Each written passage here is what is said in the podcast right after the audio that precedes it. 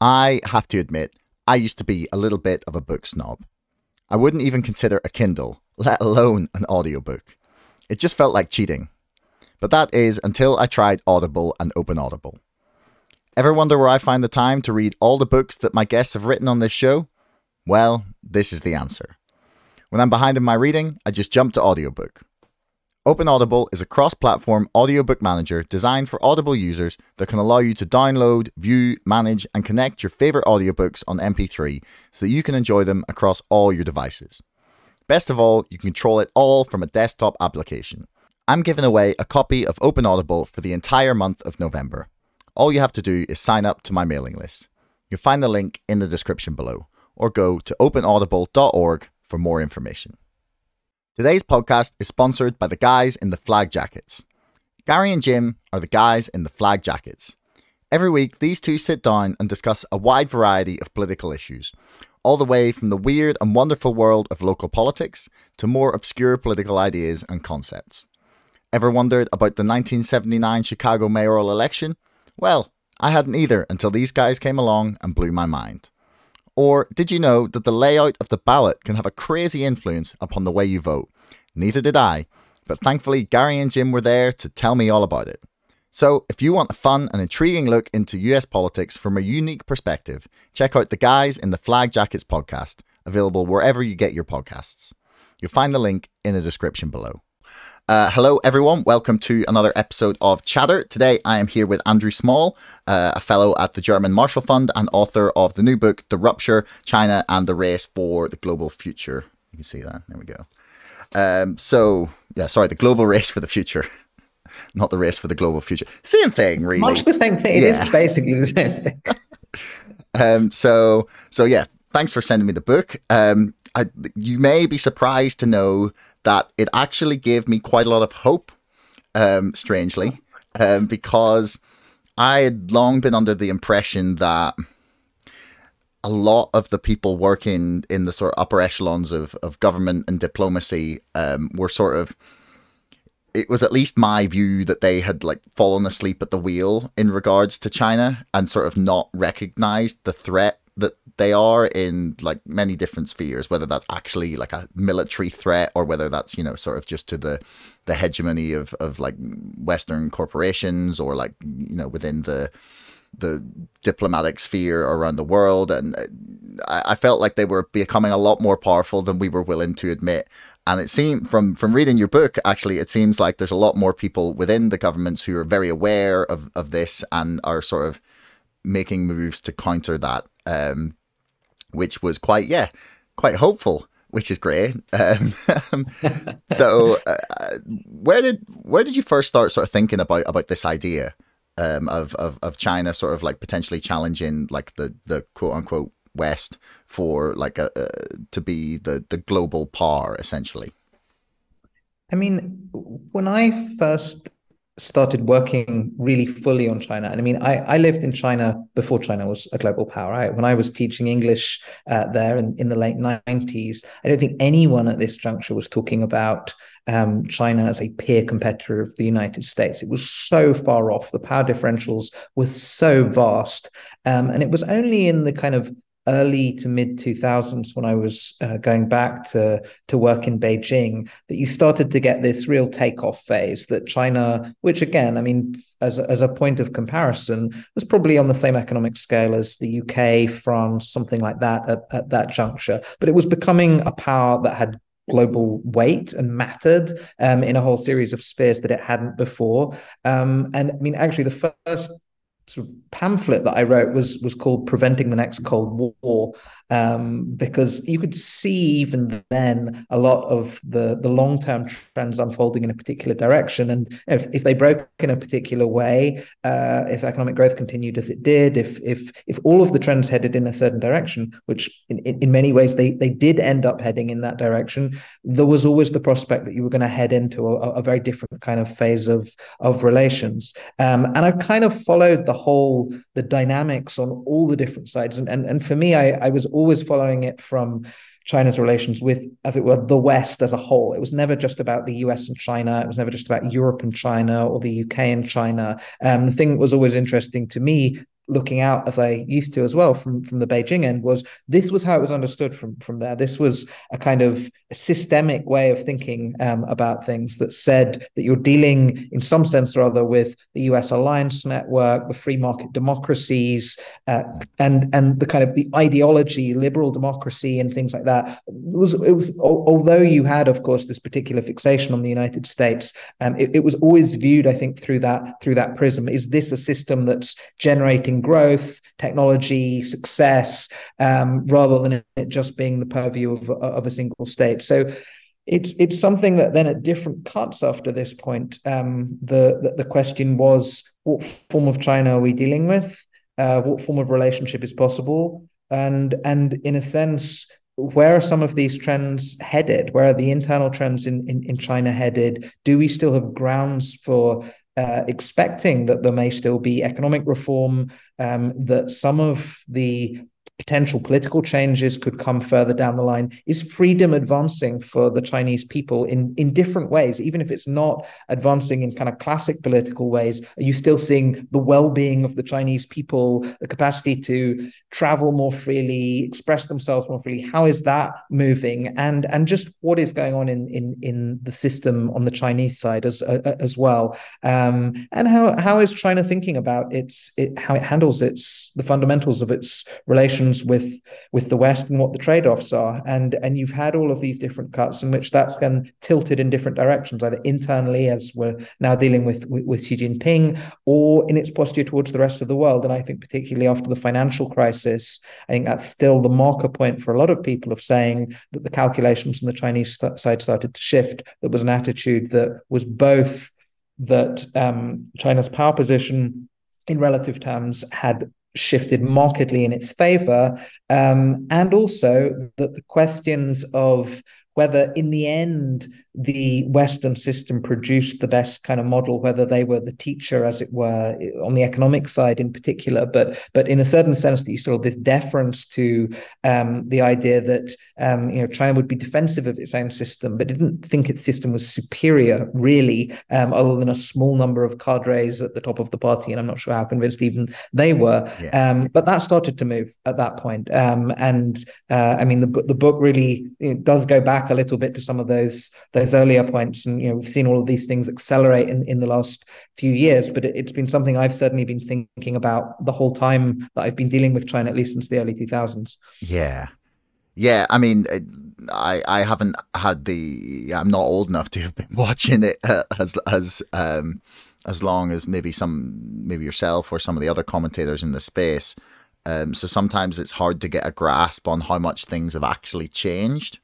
Um, it's like you don't, I don't get the sense of perspective of looking back because as long as I can remember, like as long as I can remember, it had like China has been like a growing threat, like a but in a real sense because I would have been I was 14 in the 2008 crash, so like that's mm. the, the the age at which I like sort of started to pay any kind of attention to like news or politics or, or any of these things. So so it really has been like my adult life has been mm-hmm. it's been a threat that, that that for me it was like okay well then you know why are we not concerned about it um yeah. it was was always my question and and yeah. so like why why do you think they were able to fly under the radar as as like a a challenger in so many spheres um for so long so I think there's a, a, whole series of different reasons for, for, for this, and it's it's still something that people are I think wrestling with in in, in retrospect, um, because I, I, think there is still an unresolved debate, even among the people who do think now that there needs to be a very different set of China policies as to whether what the West was doing through this whole period was ever the right course of action, um, and whether we're just adjusting to behavioral shifts and you know political shifts on on the Chinese side. Yeah. Just, um, should we should we define what that course of action or what that sort of attitude previously was, just for for people? Yeah, I mean, so I, I think you've had two phases of this. I mean, you you just had the, the, phase of sort of unbridled optimism after the end of the Cold War that said, okay, it's only a matter of time here. Um, China's a holdout. Um, it's a you know one of the few remaining communist systems. Um, uh, in the end, we've we've seen all sorts of other authoritarian states, non-communist authoritarian states, um, shift um, their uh, shift towards democracy at a certain level of per capita GDP, and you had all of these kind of predictive power that this this this would give. But you'd also seen the collapse of communism, um, and the idea that there was kind of total supremacy on all counts. There was only one success model, and that success model was how the West did things. Mm-hmm. And so, and China was a you know a fraction of of of Western GDP. That We're not even talking about UK levels. We're talking about a developing country where there was considerable doubt still about whether it would really break through uh, economically. And so, I think the first phase was a generalized sense of optimism that um, uh, you, you, wouldn't have to worry about um, uh, China. There was a there was a timing question of when things would change, but it changed for everyone, and everyone had to understand that this was the superior system. Um, and that wasn't a, a, policy; that was just a sweeping judgment on how the world was moving, um, because that was the way it seemed to be moving. The the end of history version of things. Um, I think you then had a, a, a, different attitude at a certain point, which was to say, uh, which, which was a bit kind of tighter, which which was to say. Uh, we can see that China is pushing through a whole series of reforms. It's becoming more marketized. Um, in the end, how will the system hold up? Um, we're seeing the economic transformation, we're seeing the rise of the internet, we're seeing all of these kind of shifts. Can authoritarian systems really hold up in with, with all of these transformative changes that are underway? Um, and in the meantime, the economy is thriving. Our firms are able to benefit from this. We want to push further opening, um, and we're not under no illusions that it's going to be quick change. But we do suspect that this is not a system that's going to hold up as it as it was. Um, and I think that was where you were get, getting in the early 2000s, and and you know China's WTO accession and, and, and things like that. And at each point, it's been slightly redefined. I, I think what what the kind of more complacent view of, of, of this has amounted to because I think it started to shift towards something that was complacency at a certain point. Um, it started to be well you know china's actually not going to change we're seeing a more resilient system on the chinese side. We're increasingly doubting that there's any projection that the chinese communist party is going to fall in the next five years 10 years 15 however far out one looked. Um, and actually we're just going to have to deal with this system. But it's a system we can live with. It's a sort of soft authoritarianism. This is not North Korea. It's not totalitarian. Um, the, and we're seeing the kind of we're, we're seeing the development of Chinese society, the Chinese economy. There's an unleashing of entrepreneurship. We're seeing positive changes here. And and actually, and I mean, this was still the critical thing. It was a strategy on on China's part that they would not act as a challenger. They would deliberately fly under the radar. They would not antagonize the, partners that they depended on to not contain them, uh, form a counterbalancing coalition. And it wasn't even a counterbalancing coalition that you needed. You only needed the United States at certain points to take the sort of moves that you saw in the mid 90s with, with Taiwan. It was complete military dominance um, on, on, on the US part. Um, they still needed access to technology, they needed access to finance. Um, and so the approach was very much um, I mean, the old Deng Xiaoping uh, kind of language around it, which was hide your brightness, bide your time, don't stick your neck out. Um, and so when you had these kind of crises that came up through this period as well, whether it was 9 11 or the global financial crisis or any of these things, China acted in a constructive, system stabilizing kind of way. Mm-hmm. It did not look like a disruptive power. It looked like a power that cared about, in some sense or other, particularly in these sorts of situations, the system kind of holding together. Um, and I would say the financial crisis and the Eurozone crisis and things were really the exemplification of that. This was a point where uh, you, you, have this anecdote from, from Hank Paulson where he's in Beijing um, and I think it's for the Olympics, and he gets this news news that uh, the Russians have been telling the Chinese that they should dump their holdings in mm-hmm. um, Fannie Mae and Freddie Mac. Um, and the Chinese saying, we are not going to do this. We do not want the system to collapse. This is going to be bad for us, but it's going to be bad for the system as a whole. Um, well, they would have so started pulling their money, like the, the US, the US, if the, the, entire US financial system had started to collapse, like they would have immediately started pulling all of their money from all their Chinese like investments. Um, well, presumably. well, I mean, yes. I mean, I think the sense was there that, I mean, because of the way China was approaching its currency, it's absolutely astronomical dollar holdings. Um, uh, and and if, if China had decided that it wanted to take the US down at this juncture, um, it would have been very damaging to China too. But the sense was the, the interests were intertwined. There was some genuine form of interdependence that you had with, with, with China that it recognized as such. Um, and so I think all of these were were were, were factors that that that kind of that, that played. I mean, it, it, meant as well that there were always these more urgent crises. I think this was the other thing that happened through this whole period. So anytime there was a, a, mindedness, as you had at some different junctures, even when George W. Bush was was was first elected, at certain other moments, um, you had even the first efforts at pivot to Asia under Obama. You had people identifying the problem and then always there was something more more pressing and it always seemed given china's power position you could kind of put it off for another few years so the eurozone crisis well at least china's being helpful when it comes to the statements it makes on bond purchases and things and and if it's buying some infrastructure at fire sale prices we'll worry about the security implications of that later we've got a really urgent crisis to deal with now or it's the arab spring or it's crimea mm. or it's and and at each point when China was acting relatively unproblematically during these crises, in some cases relatively helpfully, the view was always okay, we have this growing list of issues, growing list of problems, growing concerns. We see that China is now kind of catching up, but also still not far enough yet. I think there was still this attitude as well that was, well, you know, can China innovate? Was was was a debate for a period of time. Will China outpace us in AI and quantum and these things? Was, can China innovate at all? And I think from industry side, the view was always always, and to some extent on the US military side as well, it was always China's several generations behind. Mm. Um, it's not up here. It's not, we're always, and we're moving to, and we're staying ahead, and we're far enough ahead um, in economic terms, in technological terms, in military terms, that we can afford to see how this plays out.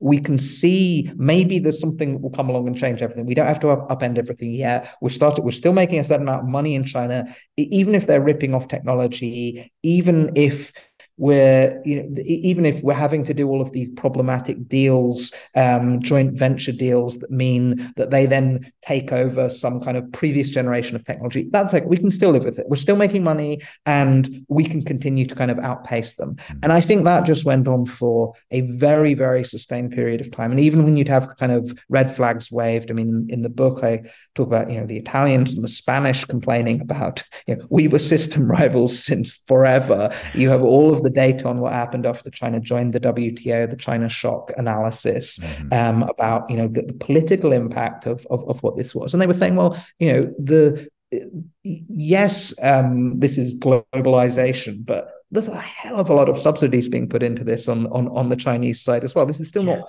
okay. fair competition. Do you know actually that you are literally the perfect person to ask this? I have been wondering this, and it's just popped into my head for so for literally since I discovered the fact that um, it's my understanding that under World Trade Organization rules, that state aid is basically like not allowed in in in industry. That there's like a lot of rules against state aid within mm. the World Trade Organization. Isn't China's entire economy state aid? Yeah, um, I mean this. This was. I mean, this is actually the slightly amazing thing that also went on. Like China joins the WTO, and then you have for the first decade, which is where the, some of the biggest impact actually was when you're looking at because the China shock theory is this thing that was um, there was this highly concentrated impact in certain industries with real political effects, um, given where this played out. Played out in the UK, played out in the US, and particularly notably. And um, and and this this was the period in which there was was the kind of most profound impact of of of of you know what the trade interactions with China looked like. And it was clear in a number of industries that there were unfair subsidies.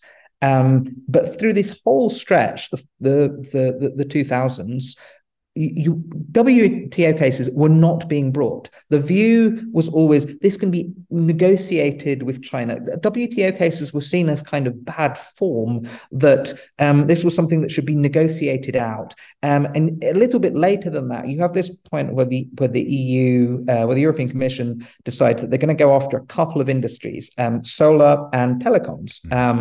Mm-hmm. Um, and because they say, well, look, th- these are the industries of the future. These are the areas where surely, if we're looking at cases of unfair subsidies, we have to care about these, even if we're not caring as much as we should about steel or any of the other sectors that mm. you know, ultimately people moved on, um, but you know, moved rather slowly on. And then they were kneecapped um, by, in this case, Germany, um, that said, you know, again, it's unfriendly. We don't want to bring these cases. Some of the firms are often unhelpful as well, um, because the, the Chinese side is, is quite good at making sure that they have some equities there and will only come to the European Commission where their industry is virtually decimated, um, by which point some of these things are too late. So, I mean, these two big cases that they tried to bring, which would have been a pretty effective way at that time of going after Huawei, um, and, you know, may have have been able to slow down the, the, the hit that you had on on the European solar sector with just wiped out. I mean, they, they, were not able to use the means that had been put in place and should have been in place um, because, again, the political attitude of how you conduct relations with China and economic relations with China uh, was was quite different. And now we're getting all of this creativity about, you know, looking at it as being China Inc., looking at the kind of colossal cross subsidization that's going on. Mm-hmm. You know, we're in a phase now where even talking about the private sector in China has become, you know, less meaningful than it than it used to be. But now it's almost impossible to get any of these things done through the channels that might once have actually made a difference and would have put China under pressure. And now instead, all of these these are going to have to be um, approached in other ways, and the WTO won't be able to help. Mm. Yeah, I guess it's also quite complex. Like the um, Another another thing that really opened my eyes was uh, the the book uh, The Shock Doctrine from Naomi Klein, which I think I've referenced like mm. sixty times on this show. uh, I, I, think it's possibly one of the best books that's that's ever been written, or at least nonfiction. Um, and uh, she talks a lot about how like this the idea that it was China Inc. was kind of hidden behind, like it used to be like directly state owned industries. And then mm. what a lot of the, uh, what, what basically happened through the 90s was they harnessed the, the, the idea of privatization and like companies going public and, and using the mechanisms of capitalism. But then the owners were not the state anymore, but it was just members of the, the, the CCP or their family um, who who became the owners. So they have theoretically still got the same level of control, but it's hidden behind a whole bunch of layers of ownership that you can't you can't trace. Yeah, and I mean, I, I think this is it's been a very complex picture to try to determine like what is the entity that you're really dealing with on the Chinese side. What is a subsidy and what isn't? What is going into it that's electricity pricing? What is it that's the kind of support for infrastructure development? I mean, there's there's so many different co- component parts to it, and and the ownership and structures of, of these things have have moved so much on the Chinese side. And I mean, it's it's it's been the interesting thing in the last few years is more of it has been made almost transparent. I mean, it's I mean, it, it's opaque in one sense, but what has transparently happened is the hand of the party has come in much more kind of comprehensively. You've had certain things more institutionalized and legalized that were maybe done more informally uh, before, um, but it has been a real clawback of the independence of what bits of the private sector you had. Because I mean, there were areas in which um, wealthy individuals in China were also dictating terms to bits of the party at certain points in, in certain areas. I mean, it was it was not. I mean, this is in a sense one of the things that Xi Jinping was also trying to clamp down on to show very fully who was in who was in charge. And you saw that particularly in one of the most independent previously areas of the Chinese economy, which was the consumer facing tech sector, mm-hmm. um, where they just absolutely went after all of these people, Jack Ma and and and um, and, and and all of these eh, the, the people that had been the kind of well, here's the benign face of what um, you know, uh, a rising tech savvy um, private sector China could could look like. All of that's just been been been reined in, and so it's become much easier to point to certain things now that in the past, when one was running this analysis, were were kind of hidden behind various layers of you know state owned at state asset um, entities and and in, kind of cross cutting industrial subsidies and all of these sorts of things. Now it's just the party is in control. There are cells and specific individuals who are kind of um, have, have, been put in these in, in, these companies. There is a parallel structure now that means that private sector has to uh, has to answer to a different boss. Mm. So the it seems like to me that the the point like the real turning point in terms of like Western policy towards China was was basically like the the the Huawei five G um, debacle, whatever you want to describe it as. Um, so like what do you think it was about the the 5G infrastructure and that technology that that made it so, like that really brought this like full force into into sort of the the mainstream of, of discussion about uh, about you know international policy and whether we wanted to like cooperate with China and on what level? So I think there were two really interesting things about 5G because I mean you can look at all these other kind of developments and and I mean what we've seen in with the COVID pandemic, what we've seen with how China's handled the Ukraine crisis, um, and just the kind of the catch up that you'd seen from from China in military and technological terms. I think all of these things are going on in, in the background. You have these kind of shifting assessments taking place in the U.S. military among advanced um, uh, uh, among advanced industries in, in in places like Germany that had previously been quite relaxed about the the developments um, on on on the Chinese side and, and, did think they could stay a few steps ahead. Um, but the interesting thing about what 5G does is on the US side, what it does is, I think, lead to an understanding of the challenge that China poses in something that is more like systemic terms, because you can't think about all of the different dimensions of what 5G represents as a technology uh, without thinking, while thinking about it through a US China prism alone. In the most kind of straightforward terms of this, um, the the main competitors to uh, Huawei um, and uh, ZTE on, on the Chinese side, the, the only ones left standing um, in the telecom sector that could replicate what they could do uh, were, were two European firms, Ericsson and and and, and Nokia. Um, so when the US at this juncture started saying, well, you know, we cannot afford to be as relaxed about 5G as we could about um, previous generations, about 4G. Um, uh, it's a more um, data centric uh, version of um, how the telecoms networks will evolve that poses a whole different set of um, risks. And it's going to be far more central to really the enabling infrastructure of all of the other technologies that we, we care about in future as well. Um, uh, we're going to have to deal with this differently, but, but also the, the market basis for everything looked incredibly concerning. It was a, a, version of kind of what the telecoms future for the world looked like that said not not only were we down to Nokia and Ericsson, one of them was almost certainly going to go, maybe both of them.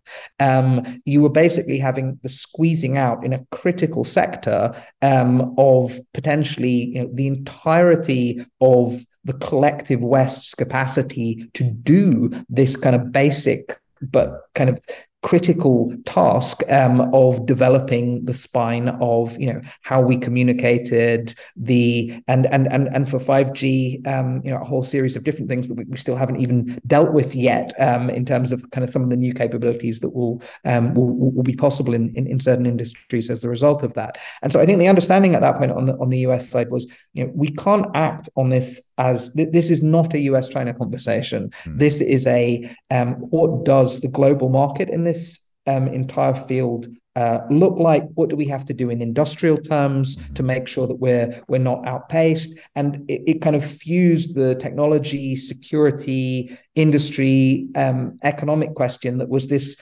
I think the way that China policy started to be thought about differently because it was all in its separate lanes before in, in on the US side. It's only in the last few years that you started to get all of these questions seen in more integrated terms um, to, to not have these sharp distinctions, which was always the way the Chinese side tended to think about these questions, but was also kind of waking up to that concept of systems um, and um, and Marxist thinking is, is much more amenable to that than than than the models that we'd we, would had for, for, for thinking about this in in in in the West. Um, so I, I think on the US side that was kind of what it, it represented and, and the way that the US had to go about uh, dealing with this was um, was just not a classic security problem. Um, if you wanted to go around and persuade some pretty reluctant allies to upend the models that they had in place, um, spend money on this very differently, um, recast their relations with China as a result of it. Mm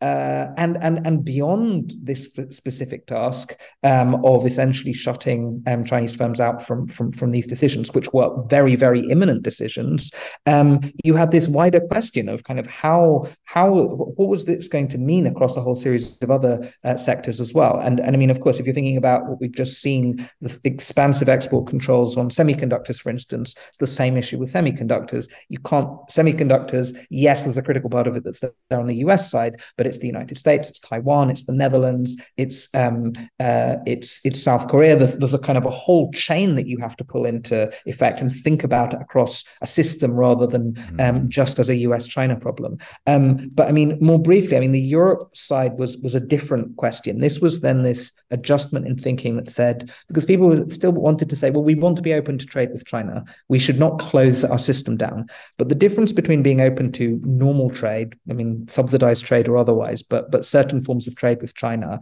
um, and a version of things that said that China will build out your most critical networks, mm. um, I think was something where when politicians in, who had not thought about this question started to look into it and what was at stake with it, it became harder and harder to make sense of why that was okay why this was why when if you put all the pieces together you looked at what was going on in in, in china under xi jinping you saw the surveillance state in in, in xinjiang um, you saw this kind of direction of, of flow that was heading in this much more rivalrous direction. Why on earth were you going to give china this access to um, the entirety of uh, European telecom networks. And what on earth had gone on that meant that this was a difficult decision, even?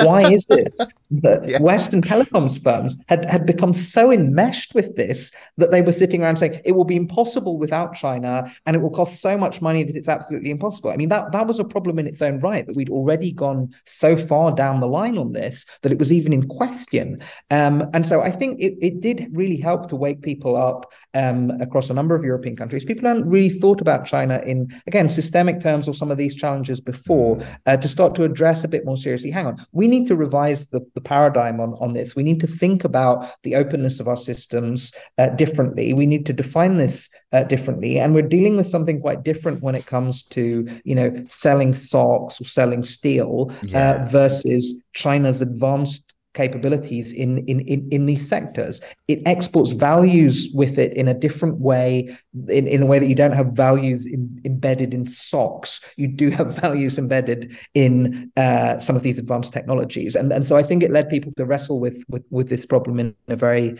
uh, different way. And certainly here in Germany, and of course we saw the debate in the UK, but um, but but I think across a number of countries in Europe, it, it forced quite a different reckoning with with with what the economic interaction interactions with China really amounted to. And, and, and lastly, it was also a point in which China started, I mean, the use of economic coercion, the threats that you had. It's one thing threatening countries over how they handle Taiwan. Um, you may not like it, but you can you can make a case for saying that this is China's core interest, and the same with the Dalai Lama and the Nobel Peace Prize for Liu Xiaobo and things like that. But threatening countries to say unless you in allow our firms into these sensitive sectors, you will be punished economically, which is what was essentially coming from. That also looked quite problematic um, in in a very different way. The, the, the idea that you would use the, the, economic coercion and, and the threats that, that, that, China was able to bring to bear in quite a different way that, that, that said, you know, we have to be um, embedded in your systems in this way. You have to be open to us. You do not have a choice. If you make a different choice on this, you will be punished in other ways. Um, and and this was made openly and explicitly. And I, I think um, you know privately it was it, it, was it was expressed in in, in even sharper terms. Mm. Yeah, I think your your analogy there about the socks um, is is fantastic. Is like it because I, I feel like that's how a lot of businesses would probably and continue to view China is just like oh it's a place to get cheap stuff essentially and and they don't so then for the for the benefit for like posterity like why is it that we like you know aren't they just selling us bits of tech You know, why is that a bad thing? You know, they've just got some cheap like you know satellites or uh, telecoms infrastructure they want to just sell us. Like what's insidious about that? Yeah um and, and I think this was the, the sort of I mean there was an interesting exercise that we also went through through with this though which was um, uh, this was treated as a technical question. Um, and if you t- if you talk to some of the people who, who, work on this on the technical side, you talk to people at um, uh, at NCSC, the the GH, uh, GCHQ's kind of entity that that, that, that handles the, the, these issues. The, the, the attitude is is very much look. There are all of these complex cyber threats. This is not the most important one why worried about this? In the hierarchy of concerns we can kind of deal with with with the problems that uh, are, are, there with china. And, and this isn't something that everyone accepts. I mean the us doesn't really accept this. The australians didn't accept this. Um, yeah. but there are plenty of people on the cyber side who say there are all of these vulnerabilities does it really matter who builds uh, the, the, the system out? Um, and I think you had this kind of technical discussion about this uh, question that was that it was essentially about spying. It was about you know can China siphon data? Will we notice if they do? Um, is does five G pose a different problem to the problems that we had in the networks before? What does it mean that it's you're having all of this extra volume of code, but you had these problems before? So I mean, you could have a technical discussion about what this amounted to. Um, the argument from some on this was this is and and this is why these kind of industrial questions and things came came to the fore as well. This was not just a technical discussion. Um, this this was a question about um, it, it is a different problem to manage. Um, not and on, on the technical side, there were questions about what, what does it mean if you have 5G outages. Um, on, on the NATO side, there were literally questions about mobilization capacity. And but I mean, there, there were a whole series of different um, issues at stake, again, which which which which look different given the usages to which people were expecting 5G would be would be put. But it was also a wider economic industrial question that said, what does it mean if this entire sector is ceded to China, which is what it would have amounted to. Mm. Um, you, you, would basically have been creating a situation in which um, future uh, generations, uh, 6G, but but but already we were kind of getting close to this in 5G, um, would all be essentially controlled on on the Chinese side, mm. and it would be harder and harder to unwind this. I mean, this was already the problem that was um, you know, 5G was building out from 4G, and uh, I mean, you, you were already having a degree of embeddedness um, in, in in the systems, even from where you started from. It was costly to to to kind of go through, even if over time, and and, and make this this adjustment when you became um, sufficiently in, in, enmeshed in it. But um, you were facing a situation in which this entire sector was going to be virtually lost. Um, and yes, there were all sorts of other clever things that you could come up with um, that the people have been trying to for in, in, in the advanced planning for uh, for 6G and um, you know trying to provide kind of open systems that can be um, disaggregated. Um, uh, but we weren't there yet, and there was a there, there was a real decision that, that, that basically said, and I mean there were questions on the US side about whether you were going to have to subsidize um, one or other of these European companies to be able to, um, e- even if you were able to put political pressure on on, on certain um, countries to, to change their decisions. Um, and I think this this became this question across the board: What are you willing to just cede as entire areas and fields when you when when the the the consequences of this are um, in some respects unpredictable, but you can also see some predictable problematic consequences that that, that could very well uh, follow from it. So the technical question of whether they were able to access, you know, get siphon data and what had gone on in the African Union. I mean, all the kind of Huawei stories and things that there had had, had been before. Uh, for a lot of the people that were involved, that was not the crux of it. Um, it was it was a whole series of other questions that were that, that, that mattered far more than, than than some of the the discussions that were being held between uh, the NSA and GCHQ and, and and some of the other agencies that were involved. Sorry, I'm just looking up this African Union story. Wow, I didn't I, I didn't know about this. wow. So yeah, so they they on, pull this up for people to see. So so there was so they they ran the tech in the African Union headquarters, and then they they used it to to spy on them essentially. By the signs of um, things. there was certainly some unusual movements of uh, of, of, of data. Um, yes, I mean this this I, I mean this is this has been when there's there's been this kind of question on, on on these things that has been well but you know really did what what what are our concerns about Huawei? What's their track record on this? Um, and then when you dig into a number of the cases the, the African Union one was a, was a particularly uh, prominent one. Um, but you've had these cases of um, uh, in in other instances of you know Huawei technicians helping to pinpoint opponents of the government. I mean, there's the whole kind of array of different things that were were really cause for, for, for concern. This was not just a speculative question, um, and but it, even without going into the specific cases, one of the things that was being lent on was that they had a legal obligation to spy for the Chinese government if they were instructed to. This was the uh, the, the, amazingly oh helpful oh thing that Xi Jinping, I mean, they passed the law that to, to this effect. And then and and and part of the what then went on was um, Huawei paid some lawyers to basically uh, give an account that said that they don't have to follow this law, uh, that there are kind of exemptions that they can find to to, to this law. Um, and for some on the European side as well, this was also not very reassuring. I mean, you ultimately had uh, Huawei CEO saying, "We will not follow this law, even if we are told to."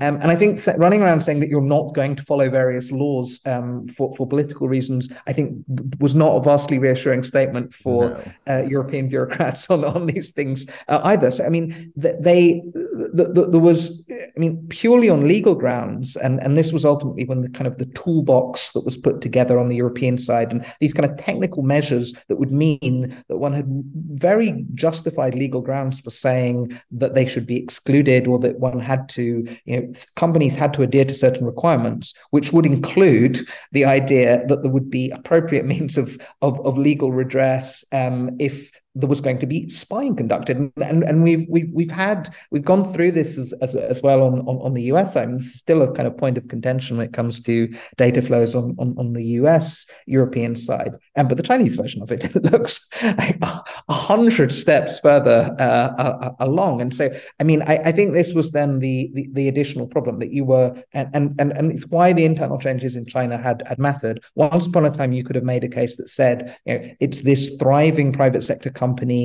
that yes, it's had a lot of subsidies from the Chinese state, but it is more independent. It was it was not uh, ZTE. It was a kind of buccaneering firm of its own. But we've gone into a point in, in the Chinese system where it's become almost impossible to, to make that argument anymore. When it matters, whatever you think of, of Huawei, there were certain obligations that they had that um, that, that would mean that it, the, the Chinese government could could in the right circumstances have them do a, a whole whole list of, of, of different things if if required for, for on, on national security grounds. Um, and and there was no really good way out of that argument. Again whatever one thought about their intentions on um, you know and, and what the commercial impact would have been if they if they'd done this. The point was at the point in which they would do it um, yes no one would then put Huawei in their networks again but by then it would be too late. And yeah. i think this was yeah, it's a bit like oh we'll put the padlock on after you know all the chickens get out of the coop you know?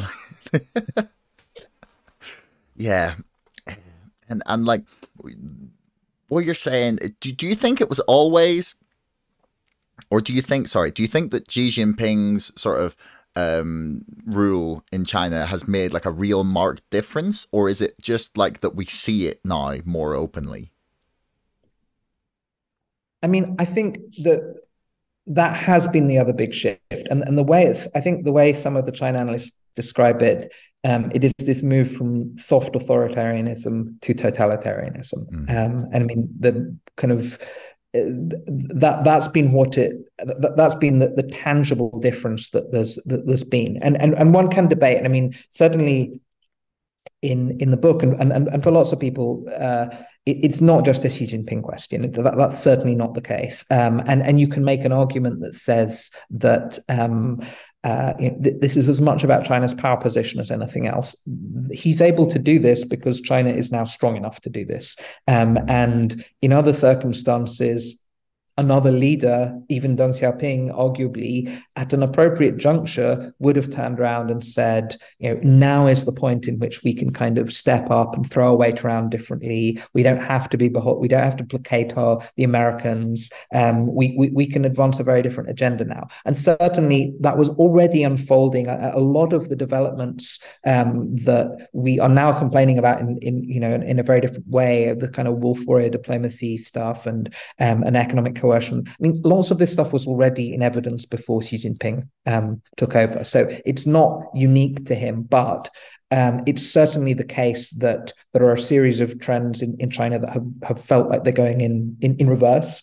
Um, the recent party congress, um, and I mean, you, whether that's politically, the level of domestic repression, the reach of the party, um, but on the economic side too, that always been this kind of dangled hope for a long time of just the economic reform piece on this, um, that, that, that China was still marketizing in a certain way, um, and that was one of the other reasons that people that, that, all of this took so long. There were real biting reforms that they had to make to join the WTO, and for a long time afterwards, there was still a, a process that was was underway there, and there were still figures who looked like they they were kind of part of that process and, and were and did genuinely want to make some of these changes. Under Xi Jinping, it is politics first, security first, um, uh, fused into this kind of ideological cocktail as well that's increasingly come to the fore. Yeah. And the economy does not matter as much. So it means that China's economic power is also far more instrumentalized to serve certain political and security goals. And so the idea, um, you know, as as with the kind of oil, it would be commercially problematic if they did X and Y. It's been very economically problematic for China to take a lot of the decisions that they've been taking uh, in the last period of time, and they've decided to do it anyway because mm. the priorities have have have shifted, and that is something that bears the imprint of, of Xi Jinping. I think there would have been other leaders who would have balanced this out differently. Um, and I mean, I cite in the book this point after the financial crisis when I went to meet this Chinese academic who kind of, you know, mm. basically said, the cooperation times are done. I am done. um, uh, the only debate now is should we be more assertive now or more assertive later? Um, the strategic direction is now clear. Um, and there are some who think Xi Jinping moved too fast. Um, there are a couple of major vulnerabilities that China still has, um, particularly in the technology sector um, and in global finance. Mm. the dollar system. Of, sorry, yeah, I was about to say, just uh, yeah. like, is that, do you mean um, sort of microchips, um, and then financially? I'm assuming we're just talking strength of the the Chinese yen versus the dollar. Yeah, I mean, you you have the, two dimensions of, of vulnerability are essentially that China is still dependent on U.S. intellectual property, and not just U.S. I mean, kind of to some extent Western um, uh, across a whole series of different areas. It's still U.S. I mean, semiconductors has been one focal point, and and and you know on, on advanced semiconductors, um, but it's software, it's design tools, it's a whole kind of list of things, and and and it cuts across a range of different uh, areas, and and there are still just areas where China although they've thrown prodigious sums of money into trying to build up the indigenous capabilities in these areas, they still lag behind. And if you look at the way they're enforcing the Russia sanctions, there are still a lot of Chinese companies who are totally paranoid about being cut off from access to the Western technological and the, the, US ecosystem. Um, if they get slapped with the same export control. Is that a realistic possibility, though? Like, do you do, because like, part like I, I always have this like hypothetical discussion with uh, with people about it. It's like, look, if if say we just decided for that there's numerous reasons you could decide this like even before the war in Ukraine you could say okay the west as as the west or as the developed world we are not cool with what seems to be going on in um, Xinjiang and we think that's abhorrent and wrong and th- therefore we're going to cut ties with you economically. Like we're just going to stop. Like we're just going to stop for six months. We're not going to b- buy anything from you. It's like is is that like in any industry like a realistic possibility? Because it, it seemed like COVID showed us that so many of our supply chains are so intertwined with China that we we wouldn't actually physically be capable of making that decision. Well, I mean, I think that's the big. I mean, there's two sides to this question now. What one is the sort of um, one one is the issue of how we identify and quantify and mitigate some of these specific dependencies um, where we are genuinely um, reliant on on China in certain critical areas. Mm-hmm. Um, I mean, this has obviously been the case with uh, with rare earths and a couple of, uh, but I mean, there's you know there are some countries that are still reliant on them for um, pharmaceutical inputs. Or I mean, there's there's we we have had a version of globalization that's been very Sino-centric. There are lots of there are lots of things that run through China at the moment, and and, and the pandemic uh, certainly illustrated that. Um, but some of these are contingent. I mean, there are there are some that that, that has been true, um, but um, it is also possible some of these things do not rely um, on kind of specific resources that China has or specific um, uh, things that can't be replicated elsewhere. It would just take time and it would be costly um, to be able to kind of rebalance some of these things. And I think there's a big exercise in in in in figuring out what that would amount to and how to still be, I mean, still trade but be sufficiently resilient. If you did have a kind of Russia style hard cutoff, that you could live with it in a certain sense. Yeah. Um, but the other piece of this is we say hard cut off. We've shown what a hard well, cut off looks like with Russia. It's like, no, we're not going to use their. no, actually, kind we kind of need it. Uh, no, we're not going to take their grain. Oh, oh no, maybe we kind of need some of that. Do you know? Do you know what I mean? Like even well, even in the face of this, we haven't managed to hold up to our word. Well, true, and I mean, I think this is the issue on, on in in some of these scenarios with with China as well. That I mean, China still needs to trade with us in all serious areas. Mm. We still need to tra- trade with China, and the question is how what do these what's the map of these dependencies actually look like? Where can China? Where can we really live without China, and and and and where not? How, where are these asymmetrical? Where can they be weaponized one way or the other? Um, I think what we've seen on the technology side is there are some real choke points um, where if the US cuts off certain specific access to you know specific um, uh, technologies, then it will have a kind of highly targeted impact on the Chinese side that will have you know profound effects on that specific sector but it's not going to derail the whole of the economic relationship and they can do that in in a very targeted way and it's quite hard for the chinese side to retaliate effectively. We'll, we'll run through a real test of that with semiconductors in in in the coming months and and and to some extent years. Um, but you you also have this question which is if we go into a scenario which is quite plausible in the years ahead uh, with taiwan which know, could conceivably see um, a uh, would ultimately see a war between the United States and and, and China, um, we're going to deal with a profound economic shock as a result of that. Um, whatever people, however involved people choose to be in sanctions or otherwise, um, and and so I mean on the Chinese side, these vulnerabilities when it comes to financial sanctions are still a huge concern in that situation because if we're in if we're in that sort of environment which would be you know substantially greater in terms of direct military clashes um, versus what we're doing at the moment, which you know is where this kind of proxy conflict in a certain sense.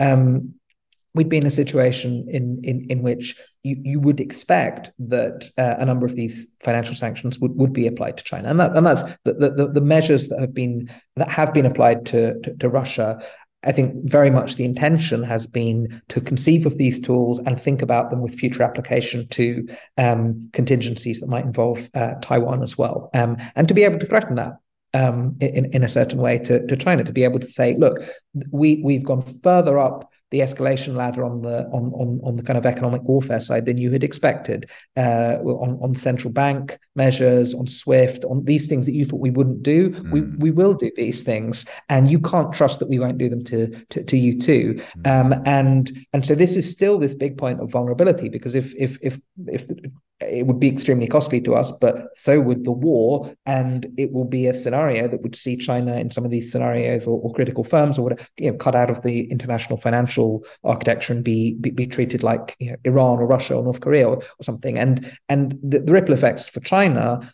would be far greater in some respects than than than for Russia. I mean, it's a far more intertwined economy um, uh, than, than, than Russia's. Even though the blowback would be would be far greater um, for the United States, for for Europe in that situation as well. But that's still the area in which um, China knows it's vulnerable and knows that it, it it needs to build up certain forms of resilience that right now it, it does not have on, on on the financial side. Mm. So would you would you say then in a, in a sense? That the sanctions we're imposing on Russia at the moment are sort of a, you know, just watch out, we could do this to you sort of like thing. just like in obviously there's like the, the main reason for doing it, but like just in the Yeah. background, do you think that's that's what like some of the Western powers are thinking?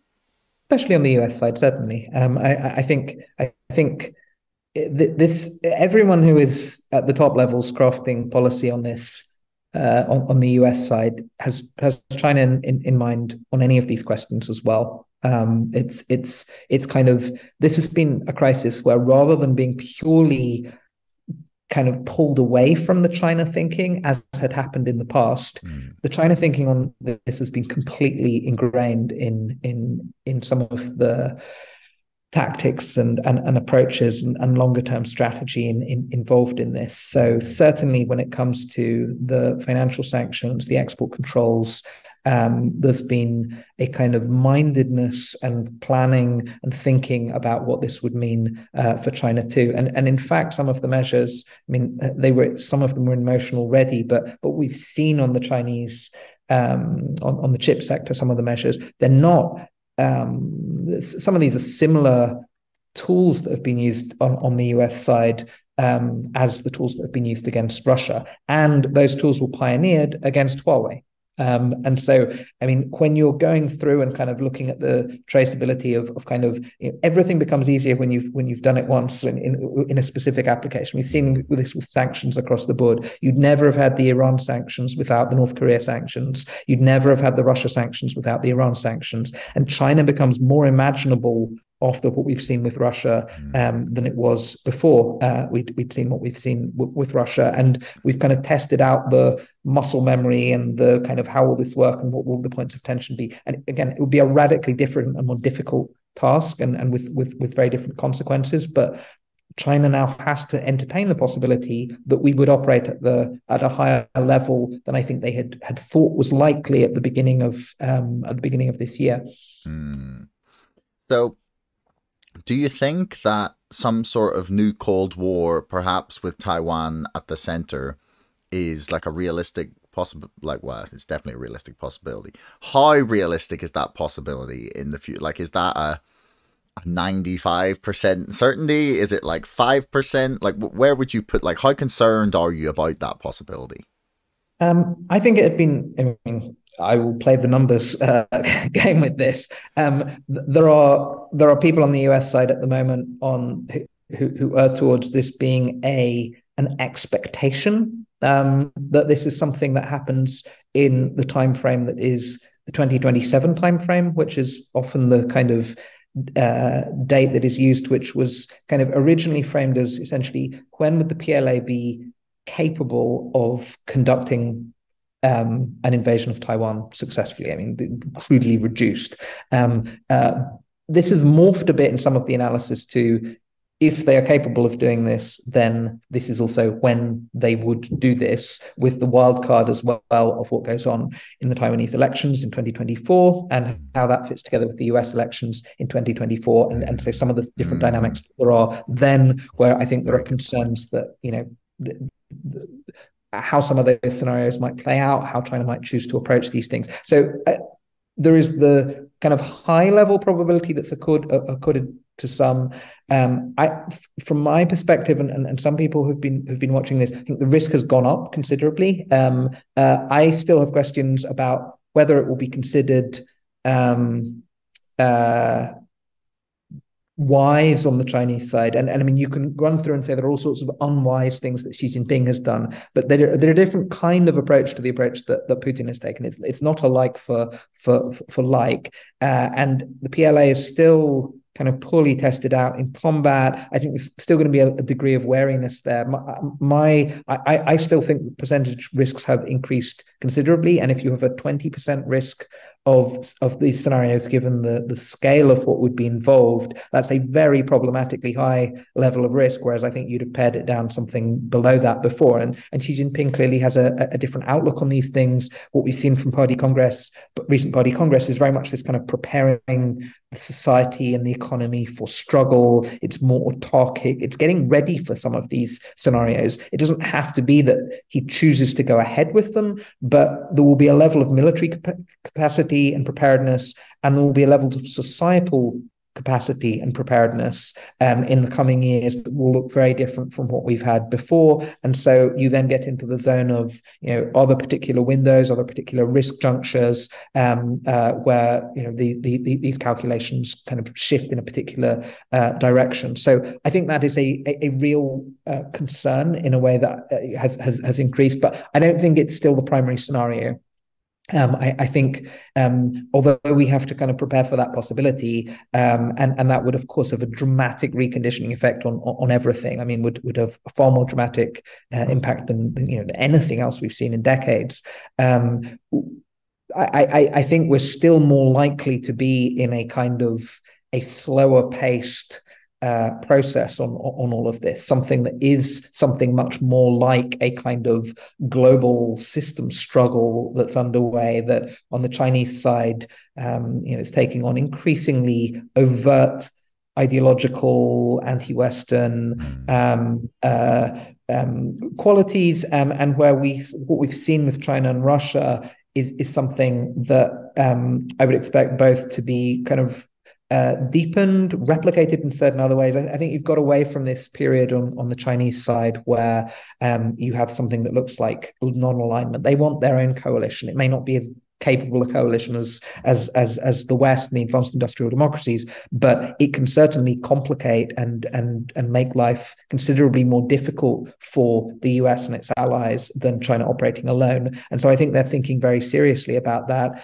Um, but I think the real game from their perspective as well is is the global South, um, the developing world, um, where you know if you look at the list of countries that were the sanctions coalition um, for Ukraine um, for, for, for Russia's invasion, and then you look at everyone else um, who's not been involved. From China's perspective, that's who you're playing for in in, in different ways. Um, that's that's vast swathes of the world outside the U.S. alliance network, and you know handful of of, of others.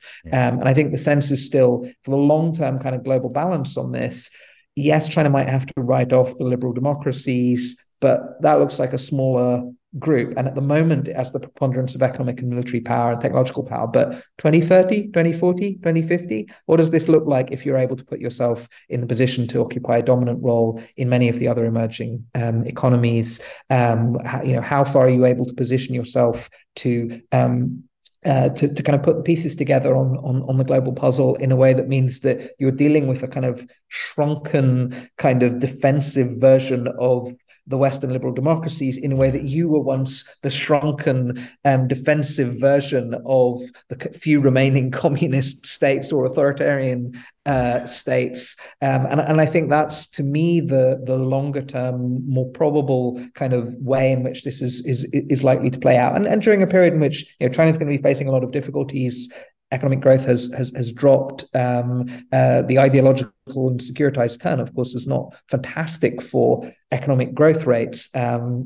a struggle model is, is is not the same as reform and opening. Um, so, in in some ways, this is going to be a less attractive, less dynamic um, China that's capabilities advance not as quickly as they were before, but in much more targeted ways, in ways that are still going to be extremely consequential to political security interests of of of the United States, of Europe, of, of of the other democracies, and with a much more kind of ideological drive to it, a much more kind of mm. overtly confrontational quality than what we've experienced before.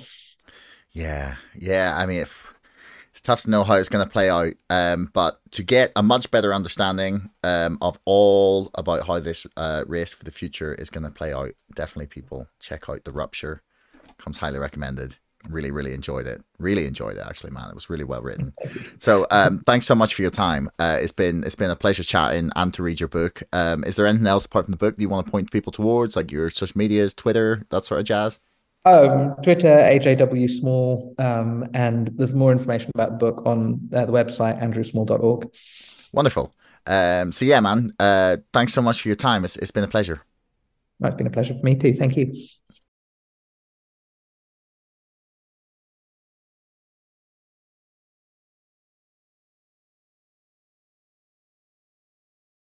Hey everyone, thanks for making it right the way to the end of the podcast. I love that you tuned in this long. Do me a favor, hit subscribe because 80% of you bastards are not subscribing, but you're watching my videos. See you next time. So, whenever I'd be out for a walk, whenever I was going to cook dinner, whenever I was doing cleaning, I always used to spend my time listening to music. And I still really enjoy listening to a lot of music. But what I've discovered is that I can consume so many more books when I'm using something like Open Audible. It's a fantastic, fantastic way for me to make my way through all the things I have to read for this podcast, for things I want to read for fun. That's like fiction and non-fiction. Sometimes I actually prefer fiction when it's being read to me. Uh, I like someone doing the voices, like someone, you know, really getting into the characters. In the case of both fiction and non-fiction, it allows me to spend way more time visualizing what I'm reading. So I can think more about the ideas, I can think more about the scenes that people are trying to paint, and ultimately it just gives my brain more space to think because I'm not concentrating on the words in front of me or trying to stay focused on it.